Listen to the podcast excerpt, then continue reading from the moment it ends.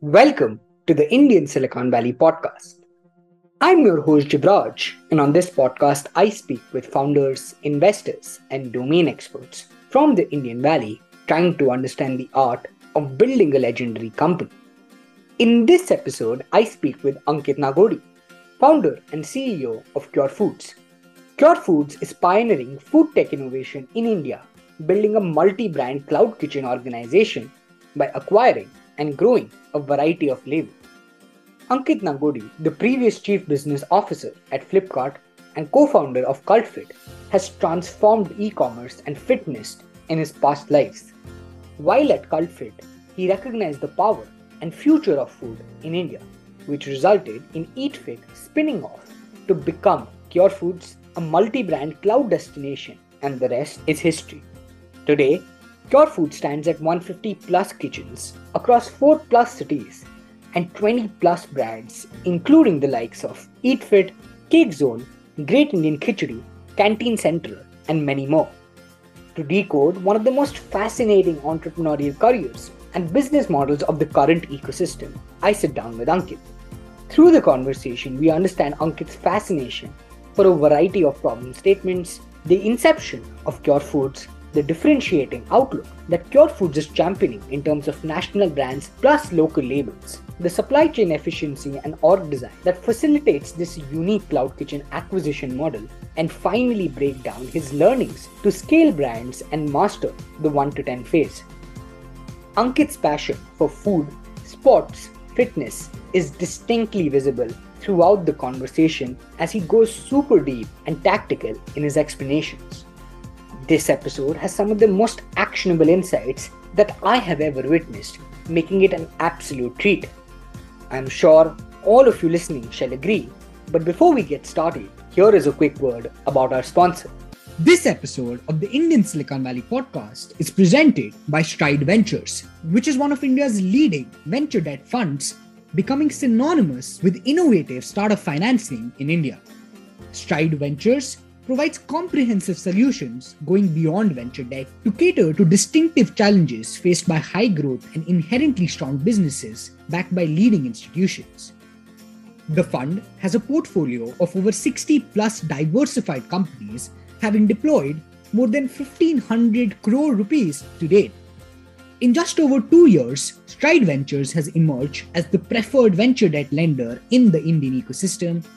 To know more about this phenomenal fund, visit strideventures.in.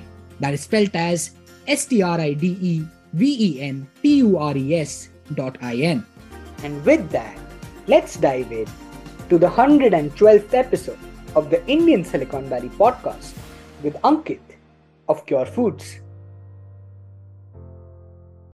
Thank you so much, Ankit, for joining me. Incredibly delighted to be hosting you today. My pleasure, Jivraj. Looking forward to the chat. Thanks, Ankit. And I must mention that this marks the two year completion of the podcast. So I couldn't think of anybody else more fitting than you to commemorate this wonderful feat that I've been waiting for. But as we get started, right, I think uh, one of the most fascinating aspects of your journey is the variety of different things you've done, right? So to give the audience more context, I guess you've been the CBO at Flipkart. You've seen the scale up journey of India's largest new age company. Then you've disrupted fitness tech as we know it with CureFit, uh, having co-founded it, and now you're disrupting food tech as we know it with Cure Foods. Uh, if you had to give us a precursor of the variety of different things that you are curious about uh, and the journey that you've had, I think that would be a great precursor to the overall conversation. Right, Jivraj. Thanks, thanks for having me over. Uh, you know, so yeah, I think uh, if you look at the variety of things that you've been you know involved in the underlying theme has been the same you know to build for the new india.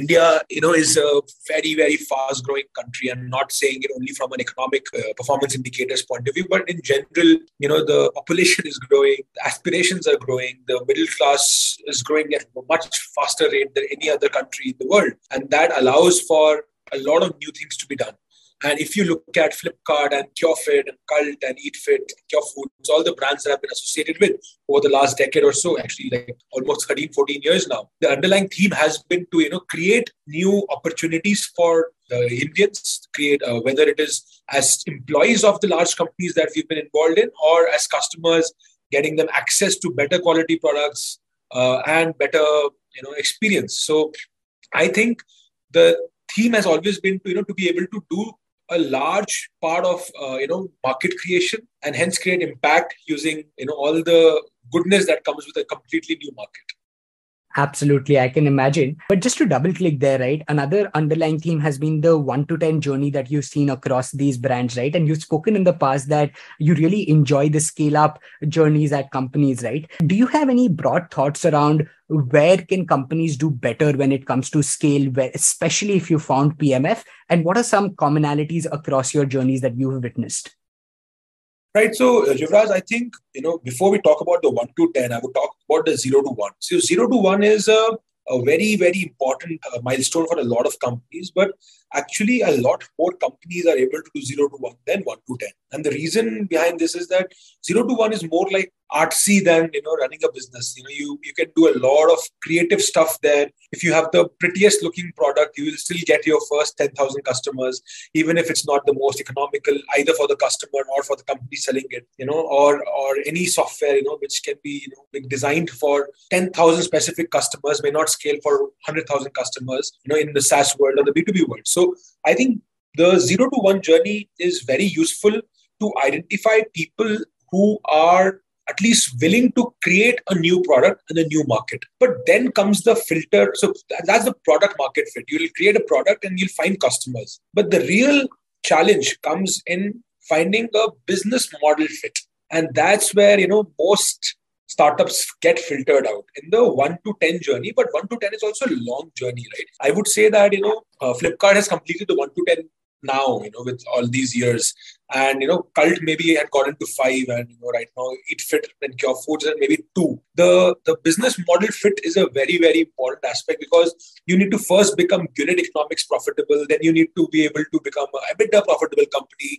Then you need to be able to take care of all your one time costs and then you know deliver a benchmark profit for the industry that you operate in if I take food as an example, right? Brilliant companies are listed there. Uh, Jubilant, Sapphire, and of course Devyani now all of them are at a 15% benchmark EBITDA. Sooner or later, they will get there or they were there before pandemic. And to be able to, you know, say that I have completed the 1 to 10 journey, we got to hit the benchmark metric for the industry we operate in. So I would say that 0 to 1 is a very interesting journey and that's where it's like a top of the funnel for the businesses that will get created in future.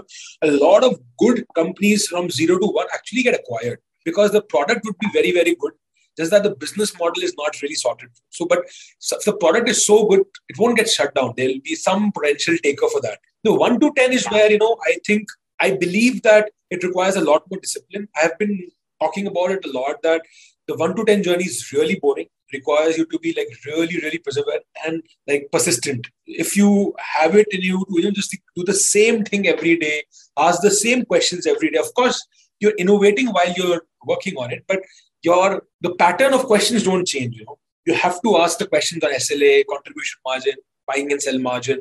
All of those become very important. So I still have to complete a full one to ten journey, and I'm really hoping that Cure Foods is that. You know, and for me, uh, one to ten journey would be taking the company public and operating at the 15% EBITDA that the food companies across India operate at. Absolutely. Love the ambition there and love the clarity of thought. I think, as you mentioned, I think generational defining companies are built in the one to 10 phase. Uh, and I hope uh, all of us hope, in fact, that Cure Foods is one of them. And coming to that journey, right, in your current avatar, you're disrupting food technology as we know it. The roll up model is very new. The cloud kitchen model is very new in the country. If you had to talk us through as to what you thought uh, when, you know, Cure Foods became a separate entity, when you charted out by yourself taking up this leap of faith, what was that uh, insight, right? How are you looking at the next 10 years when it comes to food in the country and beyond? I think getting that insight would be super interesting, Ankit. Yes. So, you know, some numbers to start with. India does about two and a half million online orders a day. This is across Swiggy, Zomato, Domino's website, our website, all the first party websites of the brands as well. The number at different times of peaks in different countries. You know, in US, that peak would have been 10 to 12 million. And in China, that peak would have been 30 to 50 million. So, uh, of course, we know that Chinese numbers are always like 10x of where we are. The internet numbers are much bigger. But I will be very conservative right now. In five years, will we get to 10 million orders? Possibly. If not five years, 10 years. But the current growth rate of the brands, even though they are like great businesses, I really think Jubilant is one of the best businesses built out of India. Even the current growth rate will not allow the current set of suppliers, you know, which is the American QSRs, great businesses growing at maybe 10, 12, 15%, you know, CAGR, and the Indian multi multi chain or multi outlet businesses, all the great restaurants that we go to, like we love some of those brands, right? All of them put together will not grow more than 15, 20%. It will allow them to double or even triple the you know order volume but still the last quarter, which is the current market size, would still be left if the market is growing 4x. So that's one. And the other important point is as the market matures, people want a lot more brands. So even though, you know, like I know that the best food we may get at a, uh, you know, Punjabi Rasoi, you know, I'm just making that name up, you know, it's Punjabi Rasoi or, uh, or Rajasthani Thali, you know, these outlets, but they can't scale 10x. So as, as internet takes over an industry, the industry becomes a lot more structured and organized. We've seen that in fashion. We've seen that in mobile phones. You know, uh, Xiaomi, OnePlus, all of these didn't exist a decade back, right? So that just shows that as the internet takes over an industry, it becomes more brand aware. So with that logic, at least 100% of the current market size will have to come in from new players. Now, new players can be offline first or online first. There, the thesis is very clear that you know, given the real estate, given the standardization, given the uh, leverage which cloud kitchens you know bring on the cost side you know it is a model for future and if 2 million new orders have to get created four five large players will come up you know so maybe we are there Behrouz is one of my favorite biryani brands and then you know mojo pizza from the Box8 group is one of my like i really lo- love the pizza. So i think all of us are building those brands. And in fact people like jubilant you know they are also innovating on cloud kitchen first brands you know? So i think they have a biryani brand called ekdam biryani. Uh, they've done a chinese brand called hong's uh, kitchen if i'm not wrong. So this and then wow momos is now in wow momo chicken on asia. So this is the you know industry defining period for food and beverage in the country where amazing entrepreneurs are building really love brands you know so today i can safely say that 80% of my eating out habit, because pandemic also hastened that habit, hastened that change of habit, is now ordering in. You know, so earlier, like of course, that one outing a week still exists, but earlier you would, you know, while you're at work, step out and have a quick dosa. A lot of people still do. I also do that, but at least 50, 60, for me, 80%, for many people, 50% of those quick eating uh, incidents are actually replaced by just order kar dete And that's where the whole brand creation will come into play. Your foods, the insight is very clear. People eat four times a day, seven times a week, 28 eating occasions. So why we are doing a, cloud roller? Because EatFit cannot fit in all those 28. When we did the consumer analysis, and of course we've known EatFit habits for a while because uh, EatFit is part of the CultFit group, and you know we had a lot of love, customer love. We figured that there is no way we will do well on weekends. There is no way we'll do well on weekend brunch, weekdays night. So we're missing out on 30 40% market share. So we started looking at complementary brands. We plotted out the seven days of the week, four times of the day, and what do people eat. So we figured that EatFit, great lunch brand, Monday to Saturday. People will order it. And we in markets have 10% market share on Swiggy and Zomato on lunch. So that uh, lunch khana hai to EatFit se dal roti sabzi, let's order. But then we had a tough time. Friday to Sunday, it was to be a big problem for us because you know people will not order if they are there to cheat. That's where we said we need to have a biryani brand, a couple of pizza brands, a really large dessert brand, and now you know after 18, 18 months of a lot of you know structured thinking and not just you know like from outside you could see a lot of chaos, but we you know all our acquisitions are basically you know very structured as per AOV, as per you know eating habits we do we can't just do with one biryani brand because biryani is just a catch-all term. It's a very regional product. Calcutta biryani is very different from Amritsari, is very different from Lucknowi, very different from Hyderabadi. So right now we have a Lucknowi and Hyderabadi brand, and we may need some others. Like we're talking to a brand which you know sells biryani, uh, uh Bengali style biryani. So we think that there is opportunity to create 10 to 12 labels and four to five brands. So brands, char it will be a very big thing. But I don't think we will get to more than four five brands, but we'll have 10 to 12 labels, which will be very local. Brand is anything which can be sold in five metros across the country and they'll have similar customer love. You know, why Domino's is such a great brand? Because, you know, if you pick the top five selling Domino's in Delhi, Bombay, not Ahmedabad, Ahmedabad is largely veg, but Delhi, Bombay, Calcutta, Chennai, there's a high likelihood that the top five are exactly the same. You know, it'll be a margarita pizza, the chicken overload, and etc. Right? So So that's how national brands are created, where national love is there. You know, Lifebuoy is Lifebuoy because the same soap is sold in many, many geographies, right? So that's the current thesis. That's lovely. I think super comprehensive and gives us an insight as to the entire brainchild behind the Cure Food story. If I may, you know, double click on that last part as you were mentioning, right? Uh, so there is a lot of conjecture to whether or not the same tasting brand should exist in the north, east, south, west, right? And that is where you've spoken a lot about, you know, creating these regional, local labels as well, which has been very interesting. Unlike some other players who are trying to go for standardization across the board, right? So if you can give us a flavor as to you know why this difference exists and how is it playing out in terms of data right are people actually adoring the fact that okay i want to have the same biryani in calcutta and bangalore or is it you know more like okay i want to have regional stuff eh, in these cities right i would love to know that ankit so Jivraj, there are two aspects. One is a national brand, and second is a national cuisine. I can tell you categories which are not meant to be national. Biryani, it's very very tough to build a large national brand because of the various changes in the flavor. Like a lot of my uh, chef team members say that biryani taste changes every 200 kilometers. And we've done that. We go 200 kilometers outside of biryani, the, the Donne style biryani from here changes to a Nati style biryani. Right? So that's how it happens. So I think there are cuisines which can definitely be national. So we'll first talk about cuisines and then come to brands. So I think a lot of snacks, you know, the Indian snacks, samosa, poha, they have some regional nuances but a large national brand can be created. The challenge here is the AOV. You can't have a really large samosa brand. Samosa Singh and Samosa Party are really good products, by the way. And now they're adding chaat and it's becoming a comprehensive business. And I believe, you know, they're building a good business. As a customer, I'm very happy eating their product. So that's a very national product. The other example of a regional product which cannot scale really well is any thali brand. You know, so if you look at Rajdhani, like a, it's a national, it's a North Indian thali brand, which also sells a little bit in South India, but it's the, the product is very, very North Indian. So people will not go there for a daily eating. It is a specialty food. You know that aaj humko Rajasthani khana khana hai. So thalis or meals are very local. If you go to uh, the, you know, I don't know if you've been to Bangalore's, uh, you know, uh, Meghna Biryani, sorry, Nagarjuna, like it's a meals place. So people go there for Telugu thalis. But if you go to Haldiram, the thali's definition is very, very different, right? So the Indian cuisine is a very, uh, you know, difficult. Indian specialty cuisine is a very difficult, uh, you know, category to build brand.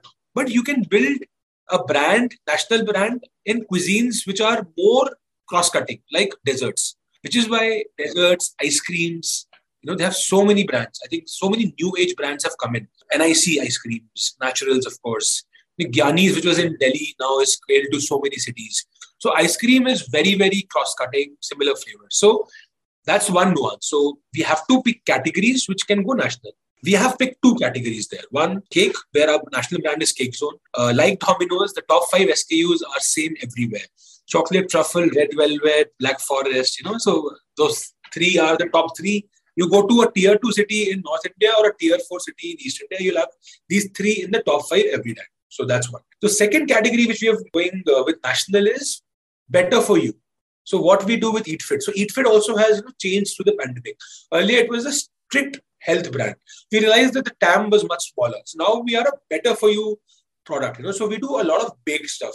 So we'll do baked paratha, baked samosa. You know, uh, we'll do uh, whole wheat pasta, whole wheat noodles. So all the popular items which people eat across the country. We just look at the top 10 SKUs in every city and we just make it baked, no oil, no sugar, jaggery first, stuff like that.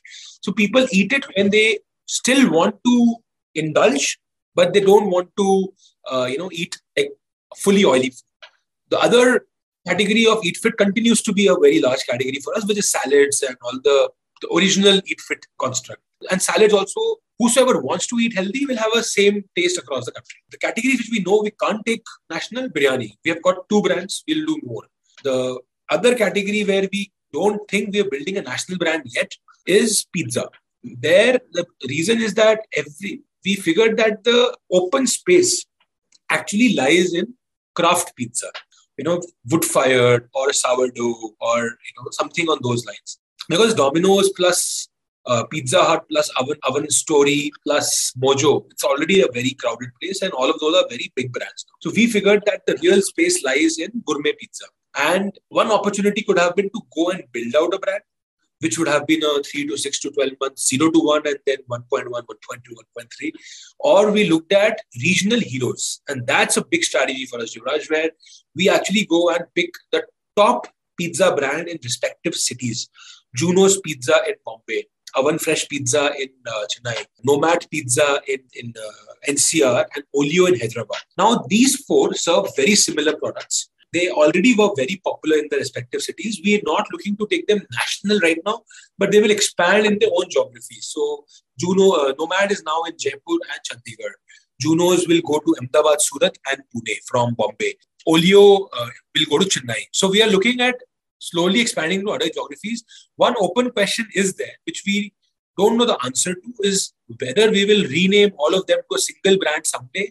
Maybe, maybe not. Right now, it's working. The local hero, you know, the idea of you know make people people feeling that they're ordering from a craft place or a cute little you know cafeteria which is serving really good food because i think there are at least small yet significant a chunk of people who don't like to order from large corporations, right? Like they would say that, and the moment they'll get to know here, if uske 10 outlet gaya, then they will say, nahi, it's got like perception is that 10 outlets means the food is gone to dogs. So we for pizza, given that the insight is that people are looking to like really move up the ladder and order like a ten dollar pizza, like 750 ka pizza was a difficult thing to order earlier. Now, you know, across these four five brands, we're selling over, over five thousand pizzas, you know, at that price point a day. So that's the thesis. And extending the logic on local heroes, the two or three national brands that we create, we will do a lot of media. We will do TV ads, print ads, a lot of social media, celebrities. But local heroes should have their own strength. When we acquired them, they already were three outlets, four outlets, at least 10,000 people in a city who are absolute crazy about that brand. And they continue to do well because we just slowly expand that. We don't take it to like, we don't do a like a 10 to 100 in like one year. We do 10, 15, 20, 25 so that the entrepreneurs can retain the you know control on the product and the customer also should not feel that yeah, we a large corporation that has gone to dogs. So, so local heroes is the labels I was talking about, the 10 to 12 labels that we have. And the national brand is definitely Eat Fit Cake Zone. And maybe one more, which I think will be the pizza brand. That's what the internal debate right now is happening that if we retain the love uh, of the customers, even a large national brand, we should do it. So that could be the third brand we're working on. The other big brands that we have, which you know can qualify to become national brand, is a brand called Frozen Bottle. It's a milkshake brand. Again, the top four, top top four there is a chocolate, strawberry. You know, like you know. So that right now is a south and west brand. I think the moment it goes to north, you can call it a national brand. And lastly, uh, one of our largest biryani brand is Sharif Bhai. We have taken a very very conscious call to keep it south only. Got it. I, I love the nuance there. Thanks for going into a lot of depth. I think it clarifies for any F&B builder how to, you know, strategize some of these things, especially if they're looking beyond their local geographies. And even if they are looking at local geographies, how can they expand it? So I think that was a complete masterclass on that aspect. But it's interesting, right? You were talking about these expansion strategies. And, and I'm sure a lot of founders debate this in their head as to how to manage between depth and breadth, right? Uh, there can be a lot of things around, okay, we should scale and, you know, dominate each category category right away and then maybe look at the depth of geographies there. Or, or we can look at expanding expanding expanding or restrict ourselves to a couple of geographies right? So if you had to maybe you know comment on how you look at breadth versus depth how you look at geographical expansion what are some of the design principles that internally take place or that founders can refer to when looking at their respective expansions? I think that would be really very very interesting and i think goes unheard because as a consumer we're just consuming these products right? We don't know what happens in the background. Yes. So, Jivraj, I think my first instinct to the question is that, you know, depth is the answer. You know, so breadth is not something which is a choice, it's an outcome the choice is always depth where you know you actually say that i go build something and i build it until it gets to 0 to 5 or 0 to 4 and 0 to 4 or 5 is operational profitability and everything else there. So so i think for most founders that should be the mantra and that's what we do at Cure Foods as well. The unit for us the unit measurement is not brand level profitability but a kitchen level profitability because all of these brands come out of one kitchen. So we don't expand to a new city until the kitchen EBITDA of those cities are as per design. While it may look from outside, and you know, we run oh, we run 10, 12 brand slash labels, we run a 15 city business, but the discipline there is on depth of kitchens in every city. Bangalore has 22 kitchens and NCR has 18 and Bombay has 20. But now, the second wave of expansion will be when these cities get to 30, 35, 40 each, and then only we go to Kolkata, Guwahati, and you know, East India. So, so I think this, if I also look at you know all the other work that we've done in the past or I have done in the past, there could be times where you know we have spread ourselves too thin on you know uh, doing too many things together, too many brands together, too many categories together. Each time when we have done a post-mortem or analysis on what went wrong, the answer has been too many initiatives, too thin, thinly staffed teams on those, too much proliferation of projects in the team, mid level to junior people running important projects as a result of that. Not saying that they can't do a great job, but then, of course, you know, you need to be able to give a tight oversight at least on those projects.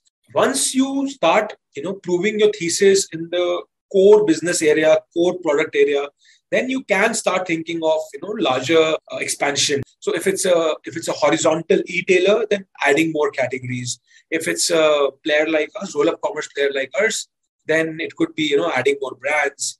Uh, you know if it's a single brand you know like a beauty brand then adding more categories start with makeup then this and that. So i think all of this would work only if the main product that you were working on was profitable. One last point on this, Yuvraj, is that a lot of times the zero to one product is not be in actually in most cases the zero to one product is not the scale product.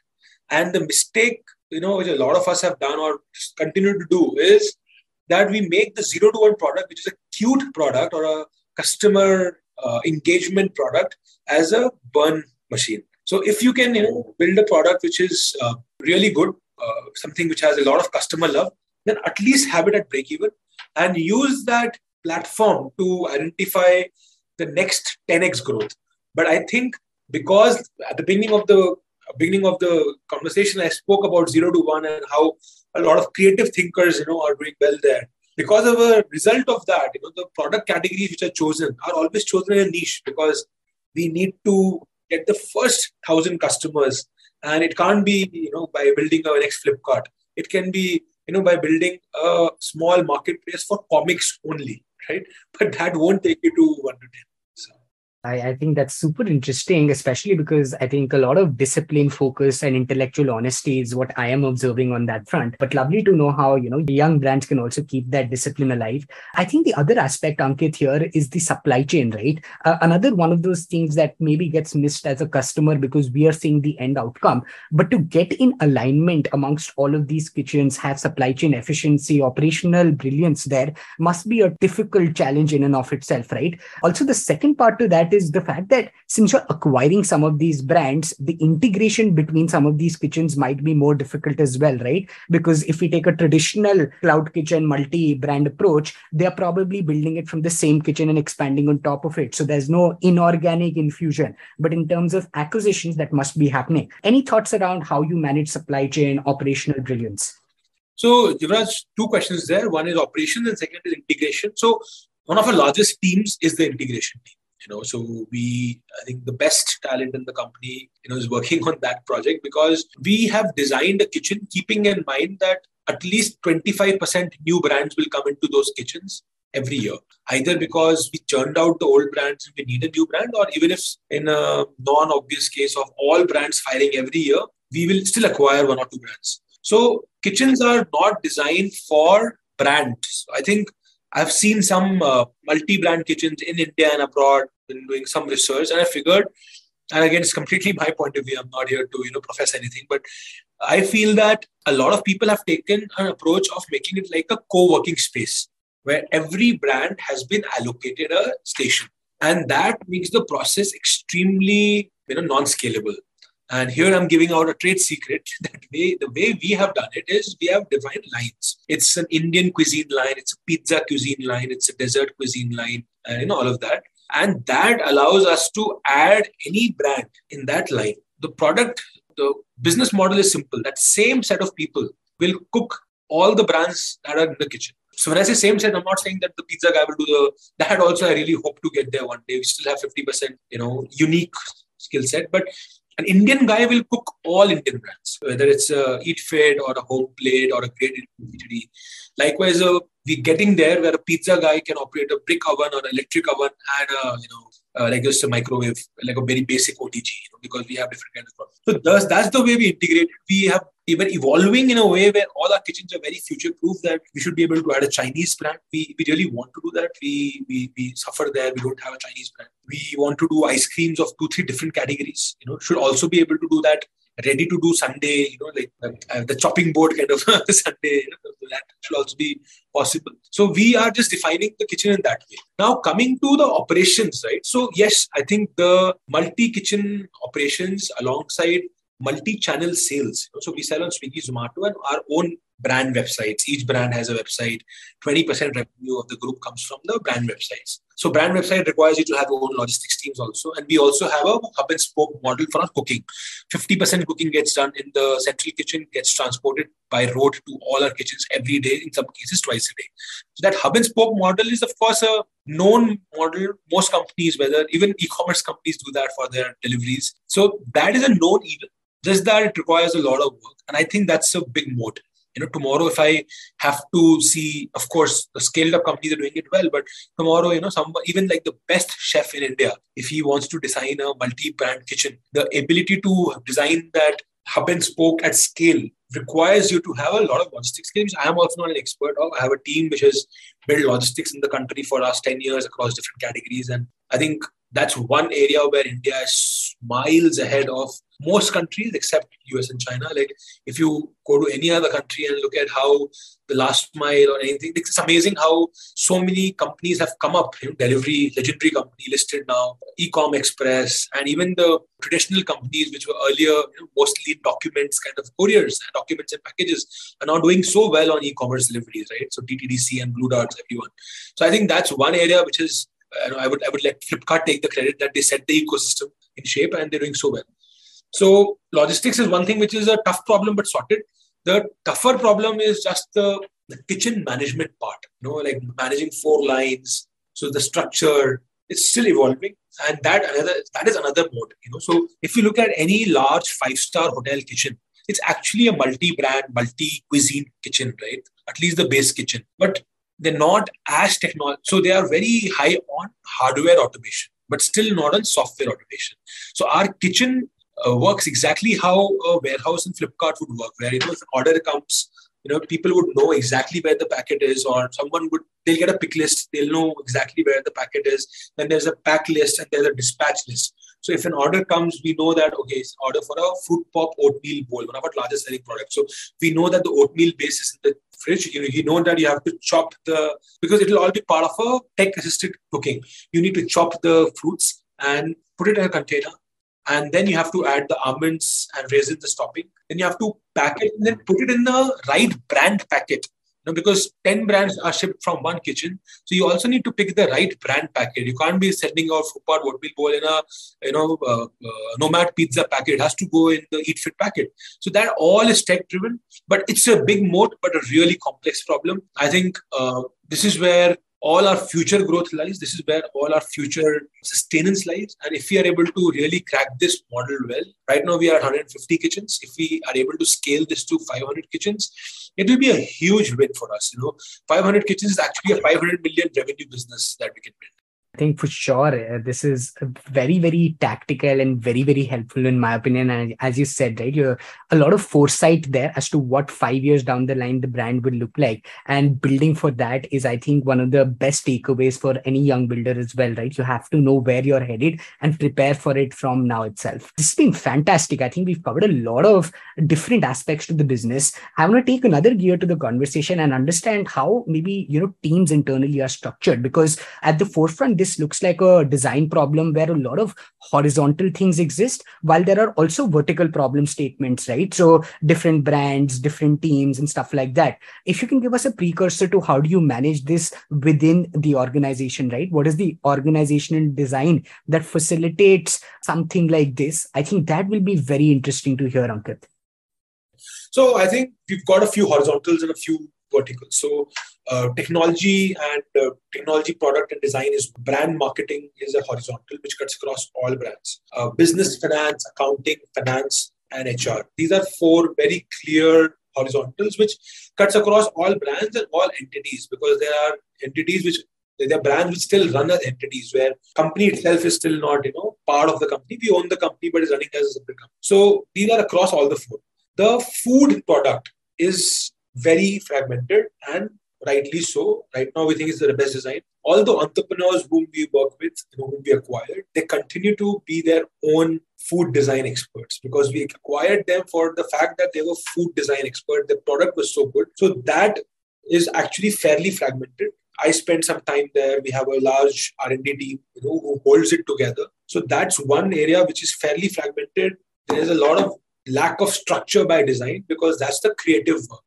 If we if we templatize it, then it's gone. The other horizontal is the central kitchen, which does most of the pre-work for all brands. So that's the part of the integration. Most brands, when we acquire or partner with, they come with their own central kitchen. Over time, we want to shut down their central kitchen and integrate to ours because we run four large central kitchens across different parts of the country.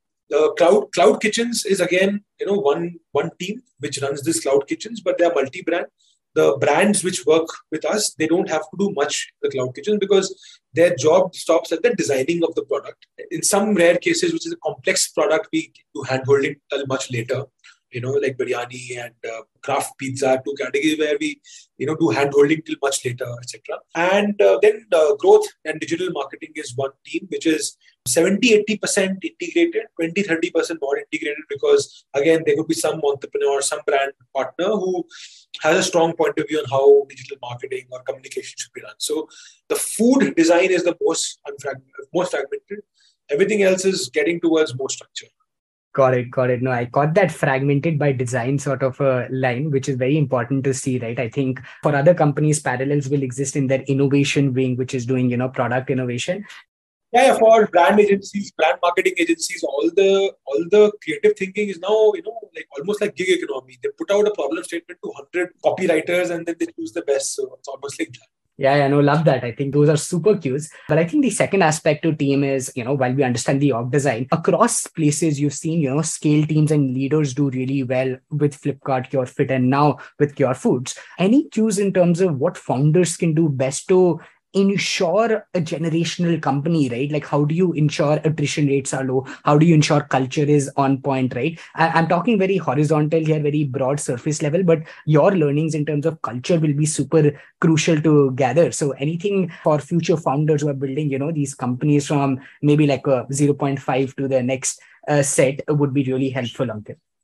Right. So, Jivraj, uh, culture is a very uh, hard coded thing, while it's a very soft aspect, but what you want your organization to look like is actually defined in the first two, three years of the company. And there you need to like really keep iterating the pieces almost like a propaganda you know that what you what you what you're trying to build. You know because if you're trying to build a toyota then you will not become a maruti. Both are great organizations but each of them have their own culture. So at least knowing that you're building toyota or a maruti or a you know chrysler you should you should know what you're trying to build. Having said that the toolkit to deploy culture is values. You know, so value system of the companies. Why I'm saying it's hard coded because it's actually defined. You know, every company puts out a vision, mission, value. So for us, we have a purpose. We have a purpose statement which says that you know uh, we exist to make honest food that customers love. We're not saying healthy food. We're saying honest food. If it has 20 grams of sugar, it's not advisable, but we should call it out. We should not say that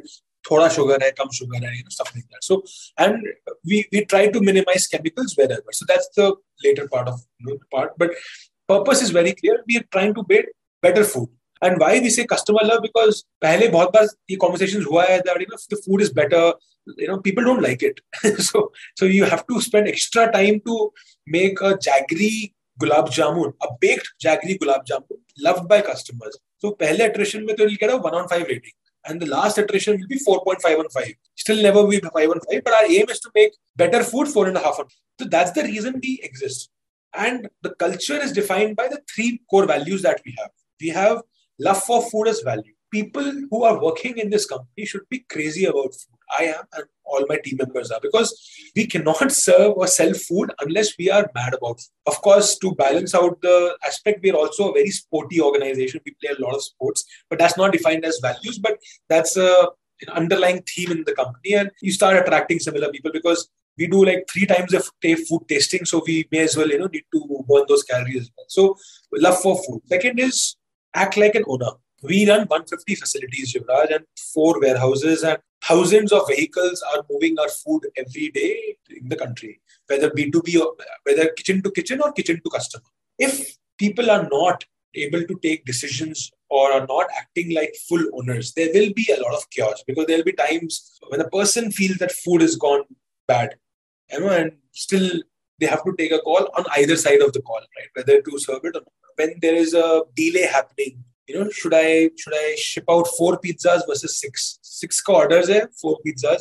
I would I would take that call of shipping out four and second sending a second boy with the remaining two. But that's again not a very obvious call because you can't codify all edge cases. You know, छह के लिए हमने rule बना दिया फिर सात के लिए क्या होगा so you have to take calls so ownership is very important in a highly distributed model starbucks has done that really well i think store managers are the end owners we've not been able to achieve that but we will get there eventually for sure and the last one is do more with less super important we are a very frugal organization we are borderline you know almost you know sometimes I feel that you know team overdoes it and we become penny wise pound foolish kind of thing. But I think I'm okay to err on that side because margins are super tough to come by. You know, it's been it's been the toughest period for uh, any food company the last one year. Inflation has been skyrocketing. Fuel costs, delivery costs, like every line item of inflation hits us, whether it's commodity, food, or uh, oil, and and dollar, you know, all the AWS and everything. Like everything just hits us. So we have to be very frugal. So this is what defines us. But also a good culture, Jivraj, does not really mean that attrition will be low. In fact, you know, uh, maybe it will be an unpopular opinion, but there should be high attrition if you if you if you believe what you're building is out there. See, one is that there could be a flaw. What I expect to build versus what's out there. Then there is introspection required by the management team and correction required. But if you largely feel that you know the fabric of the organization is closer to what you're trying to build. And still there's attrition then those are misfits on either side. It could be like really i'm not saying that the error lies with the employee. The error is with us probably you know because we are a frugal organization. So maybe we don't have like foosball tables and TT tables in our office is a small example. And maybe that is the expectation of maybe that's table stakes for all engineering uh, you know candidates now. So so this misfit which cannot be discovered even with a seven, eight hour you know, process where it's a one hour, five people meet one hour and then one, one round of just knowing each other. All the creative interviewing process will not give you. So early attrition is good. I would be worried only if my best performing fit already fit people, you know. So already people who fit into the company. I mean, 18 to 36 period month period. I also feel that's the highest productivity period. If that's the time when people start leaving, it's either because they're so good that they're getting a 40% paycheck. So then we've not sold the ESOP story well. That's a challenge. There are people who buy the ESOP story and they don't, but it's a real story people have made millions of dollars. Hundreds of thousands of people have made millions of dollars now, you know, through ESOPs. So that's one very important job of a founder who's confident about the ESOP story. Their conviction should be there. But if it's for 10%, 20% jump to a, uh, you know, smaller company or jump for a title change, you know, AVP VP then these are motivations which are not getting subdued by the culture that you've built and the growth you're showing to the employee. And that's what worries me there are cases, you know, market last year was crazy. It was unbelievable what's happening. People were getting 50% jump straight because they were companies which were new, hyper funded, looking to build business in zero to like zero to one in like three months. But that's changed, and uh, engineering salaries are also are much saner level now. So I feel that you know if you know your toolkit, which is purpose plus values, then half the job is done. Then it's all about deployment and creating rituals around that. You know, for love for food, we may have a ritual that you know we do a food walk often. You know, we just say ki 7 a.m. we'll start in one part of Bangalore and try five different dosas. You know, that's an example. Yeah. So for for uh, act like an owner, we have a lot of spot awards on examples where customers write that this happened and this happened, and we immediately reward the you know the team member on the floor and do more with less. So, matlab, that exists. You know, the, the value in the company, like ROI is the most used word in the company. Whether it is, you know, दो ग्राम दो ग्राम दो ग्राम घी add कर देते हैं खाने में तो पूछेंगे उससे क्या होगा रेटिंग्स इंप्रूव होंगी then what will our retention improve and if retention improves marketing goes down cost goes down so everything is linked to ROI Awesome. No, I, I, think that's brilliant. I'm, I'm hearing two things. The latter part is especially so useful, right? Values are only as good as the manifestation and the practice of it. So valuing those values is like very, very important. And that's lovely. Yeah, otherwise it becomes a decoration on the wall. Exactly. So I think, you know, echoing that is so important and knowing the kind of organization you're building and the different perspective on attrition. I think all of those things are very good food for thought. This is lovely. I think I have absolutely loved how tactical you've been throughout this conversation. And I think it gives us a very ringside view of your thought process. As we bring this to a close, right? I have a similar set of uh, questions that I ask most founders. This is more personal in nature, and we'll close with that. But the first part there is, you know, uh, you have a philanthropic side to you, and you are a sports freak from my research. Uh, if you can talk to us about, you know, what the purpose of your life in terms of entrepreneurship, as well as the way you look at life as an individual is as well, and how does sport and simply sport, if I'm not wrong, fit into that perspective? I think it's a great echoing factor, and a lot of people should know about it, at least those listening to this. So would love to know more about that, Ankit.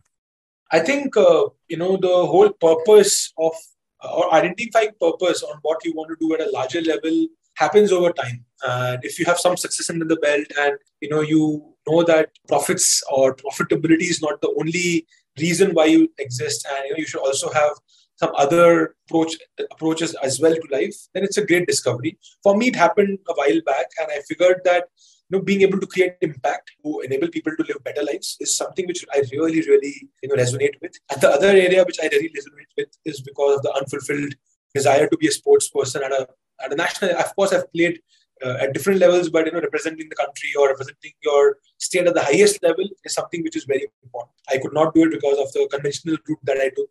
Uh, like most people. So while I was at Cult, you know, a lot of our trainers were actually ex-athletes, and that's the reason why Cult became the product athletes bring a lot of discipline and overall training, fitness training was something right up their alley. So I figured that so many of the ex-athletes are not able to find the best livelihoods you know, purely because there are no opportunities. If you're a, imagine a 31 year old athlete whose career has ended because he's 31. You know, sports careers end at that age in many sports, and now you have to restart your entire thing at the age of 31, 32, and you don't have any hard skills uh, to you know become a sales head of a company. While all you have all the soft skills, you're disciplined, you're hardworking, you train well, you you can motivate people, but you don't have the hard skills. So this unfortunate thing I discovered. So with Simply Sport, uh, we are trying to do a couple of things. One, we are trying to enable grassroots sports, basically using sports as a way to uplift the the morale of the people, of the young kids basically give them a platform, give them a voice, give them some self-esteem that okay, I play football really well.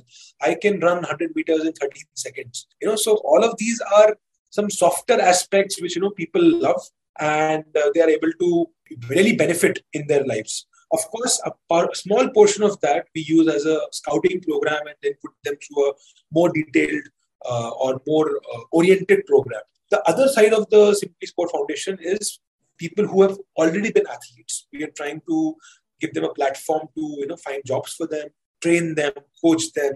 So that's the other program that we run, and uh, we do this through a lot of partnerships. Uh, we are almost like a you know, scouting program for NGOs and not only sports. We identify sports NGOs because we don't have a large team. We have a six, seven member team, and we don't want to build an on ground team right now for scouting and support. So there are a lot of great motivated individuals most of them ex you know corporate honchos gave up their jobs running ecosystems like these in hyderabad kolkata Coorg, unbelievable you know what people are doing you know to support their communities. And sports is a very common theme so we are working with a lot of them. We support through technology. Money is the easiest to be honest but technology money nutrition support mental wellness you know menstruation support. A lot of young girls you know who play start dropping out, you know, when, when they when they hit puberty, menstruation, and over the three four years they drop out because it's just so difficult to manage you know, during the period. So, so we have we're now running an awareness program. We've done coaching for thousands of coaches, not only athletes but actually coaches, because you know coaches really need to be told how to deal with a menstruating athlete. So we're working on all of these programs. It's something which is extremely close to my heart. I'm able to spend a few hours a week, but uh, lucky enough to build a strong team there of uh, ex-athletes and really motivated people. Got it. No, that, that that's wonderful. I think that's such an important and crucial aspect of giving back to society and you know just uh, if uh, some people have been lucky enough and you know have hard worked their way through life can you give back to other folks who's also so i think that speaks a lot to your persona as well so Great to hear that, Ankit. I think for the last question, right, and this has been a very, very fantastic conversation. I would love to just know on a personal side as to how you have evolved because we've, of course, seen the scale at which a Flipkart is at, a CureFit is at, and I'm sure Cure Foods will beat all of those hopefully someday. How, how do you look at your own personal evolution through the last 12, 15 years of building organizations? Uh, and what is it that keeps you going to date? I think that would be a lovely thing to hear and bring this to a great close, Ankit? Right. I think uh, just to you know make one point that I actually believe that Cure Foods cannot beat Flipkart uh, purely because you know the the way Flipkart has been built or the time at which it was built, it was a unique company. Uh, the first, it was always the it's, it's always been the largest startup in the country. From 2009 till even today is the largest startup, and the sheer size and the volume is just a mammoth, and I hope it continues. I, I, really, my real aspiration is to build Cure Foods as a listed company. That will be the first. You know, that will be the first of the. Uh, how I've evolved is actually a summary of how my work at Flipkart and Cult and now. I think uh, I believe that I am more long term right now. I'm okay to take very long term bets. And I think that's a function of having some success on the bed. Like I said, no, then you're not so you know you're not so restless about getting success, getting you know, some money in bank. Then you then you are saying that okay, now I'm sorted on this uh, this part. How do I think for the next ten years? And right now, my approach is truly that. Right now, I'm able to take uh, bets for three years, five years, seven years, ten years. Hopefully, they play out the way I'm planning. But I think I am more uh, more uh, rooted in the current current reality, but also uh, very clear about what the next ten years look like. I feel that had I had this approach five years back or 10 years back, I would have been a better resource for Flipkart or Cult. Uh, you know, because you end up taking a lot of decisions which are very short term purely because of your own personal hurry. And that's where a lot of it, it happens in sports, it happens in companies, it happens in personal life that you know you need to pace yourself as per the situation's requirement, but we end up pacing ourselves as per our personal aspirations and that's i think been the big learning that i think i'm able to pace myself better now so that's the big change i would say i have Lovely, awesome. Long term thinking and Cure Foods as a listed company in the future. And that's a lovely way to end the conversation. Thank you so much, Ankit, for being on the show. I have certainly enjoyed each bit of the conversation, especially because of how tactical we were, how practical we were, uh, and how it has progressed. Thank you so much for being on. I hope you enjoyed it as well. It was a great experience, uh, Jivraj. Thank you. Thank you so much for having me. Awesome. With that, we come to the end of this conversation. Thank you so much for tuning in to the episode. I really hope you enjoyed it as much as I did.